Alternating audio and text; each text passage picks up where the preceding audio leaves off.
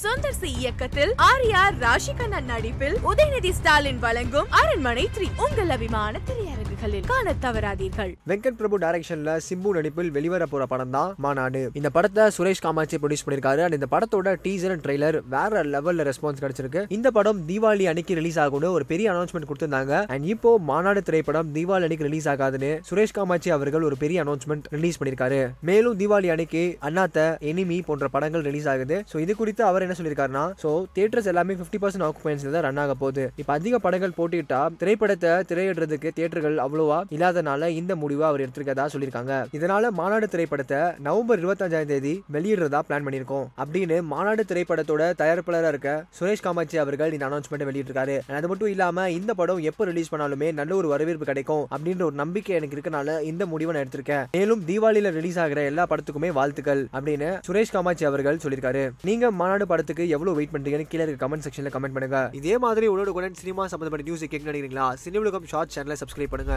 எட்டு வருஷமா அந்த காதல் பொக்கிஷத்தை வந்து மறைச்சு வச்சிருக்காங்க. ஆனா பிக் பாஸ் வீட்டுக்குள்ள அத்தனை பேர் கிளறும் போது கூட நீங்க மெயின்டைன் பண்ணீங்க பாத்தீங்களா? ஆஹா. ஐயோ பத்து குழந்தைங்கள வச்சு ஹேண்டில் பண்ணிடலாம். இவளை ஒருத்தியை வச்சு ஹேண்டில் பண்ணுறேன் ஆனால் என்னன்னா ரொம்ப செல்லமாக இருக்கும் எனக்கு. சர்ப்ரைஸ் கேட்டோன்னே எவ்வளவு விஷயங்கள் அள்ளி கொட்டினாங்க அப்படின்னு Definitely டா. ஆ, இங்க என்ன? எங்க சேனலை பார்த்தா ஐயோ.